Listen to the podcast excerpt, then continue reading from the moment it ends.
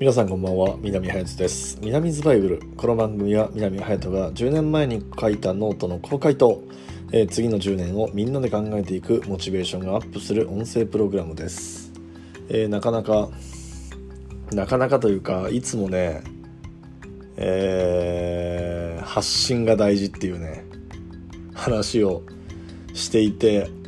この発信が止まるっていう自分に憤、えりを感じながらもういつかやろう、いつかやろうが一番ダメですね。いつかやろうはバカ野郎みたいな、えー、話が、えー、ありましたが、えー、ちょっと久々の更新になってすいません。えー、ただですね、久々の更新にもかかわらず、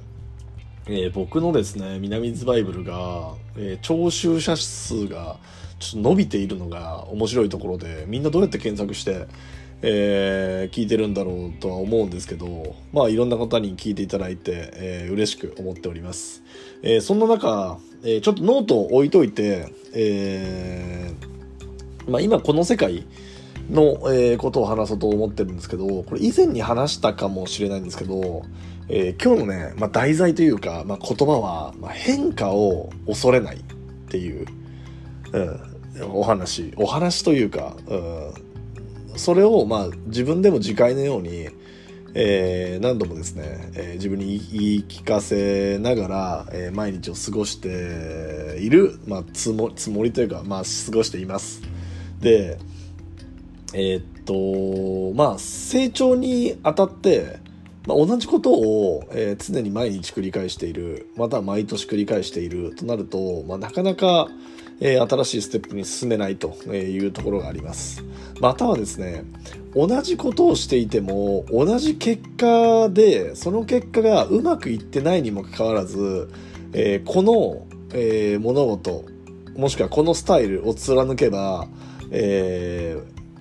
次は成功になるんじゃないか、次こそ成功なんじゃないかっていうことで、毎回同じスタイルをやって、え失敗の方向に、え進んでいくと。で、それは、失敗をする方法を何度も同じことを繰り返してるだけで、やっぱり成功にはつながらないんですよね。そこで、まあ、変化を恐れず、え、新しいことに挑戦をしてみると。まあ、もちろんね、えー、っと、同じことを何度もするのも大事なんですよ。大事なんですけど、僕の場合ですよ。僕の場合、えー、大体3、5、7、10ぐらいで決めてますね。えー、このこと自体は3回やって、えー、ダメだったら、えー、新しいことやってみよう。で、それでもなんか可能性があるなと思っても5回。その後7回。でね、10回もやって、えー、ダメだったら、もう絶対それは、えー、成功する確率が相当低い。うん、10分の1だもんだって。成功したとしても。成功して10分の1ってことは相当確率が悪いですよね。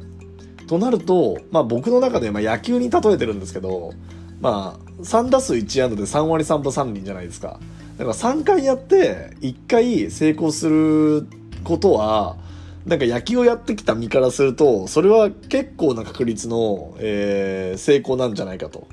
えー、思ってるんですよね。まあそれ、あの数字上の話ですよ。簡単な。簡単な数字上の話ですけど。なので、まあ、成功したい人、もしくは成功してる人っていうのは、えー、まあ、変化をやっぱりしてますよね。生き残るためにも変化をしている。まあ、これはダーウィンの進化論でもありますけど、まあ、あの、まあ、賢き者がみたいな、強き者、賢き者が生き残るのではなく、まあ、変化できる者が生き残るんだと、まあ、いうような、えー、言葉がありますけども、まあ、そういった意味でも、まあ、変化を恐れず、常に新しいものに、えー、チャレンジをする。で、えー、前にも話をしましたけども、えー、挑戦をしながらも、これ発信をしないと意味がないので、えー、僕が南ズバイブル止まったところは、自分の人生も、えー、ここ1ヶ月弱、なんか止まってしまったんじゃないかなと思って、ちょっともったいないなと自分自身も、えー、思ってます。だから、どんどん変化を求めないといけないし、変化をさせるような、えー、自分の努力も、えー、さらに、えー、していこうと、えー、思い、えー、皆様にもお伝えさせていただきました。ということで、南津バイブルでした。